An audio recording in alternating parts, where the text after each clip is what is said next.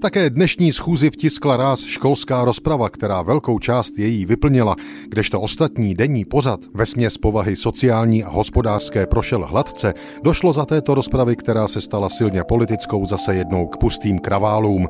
Těmito slovy uvozují článek 100 let staré lidové noviny, které referují o dění na právě konané schůzi poslanců Národního schromáždění.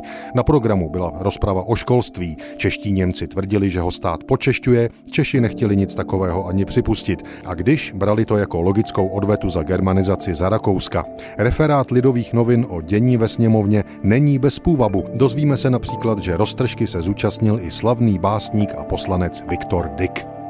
Němci cítí neúspěch a proto se snaží, aby svoje stížnosti podepřeli alespoň hulákáním a rámusem. Pilná činnost předsedy Národně demokratického klubu doktora Lukavského, který rozcupovával předivo jejich žalob a útoků, jim leží v žaludku. Němci spílali mu každou chvíli lhářů a poslanec Dick, který se s nimi dostal do slovní půdky, opáčil jim slovy Vy jste prolhaná rasa. To byl signál k rvačce před ministerskou lavicí. Němci Kalina, Firefile a jiní sápali se na Dika, který byl v tu chvíli skoro osamocen, až poslanci David, Laube, Špatný a jiní zakročili a Němce oddálili. Doktor Lukavský přitom nemohl delší dobu mluvit. Němci žádali předsedu Tomáška, aby Dikovi udělil důdku. Přitom však zvolal zase poslanec Kalina německy na poslance Davida.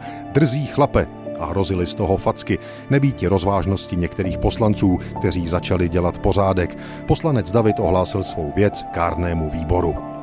Situace se tedy ve sněmovně poněkud uklidnila a my víme, že i slavný básník Viktor Dick se uměl rozčílit. Tak ještě na chvíli k referátu v Lidových novinách ze 17. června 1922. Doktor Firefile začal mlátiti na ministerskou lavici směrem k sedícímu tam právě ministru Šrobárovi.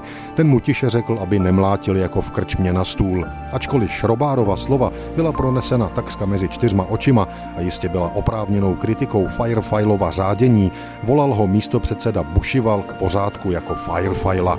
Čeští poslanci nebyli s tím srozuměni a kritizovali postup Buřivalův.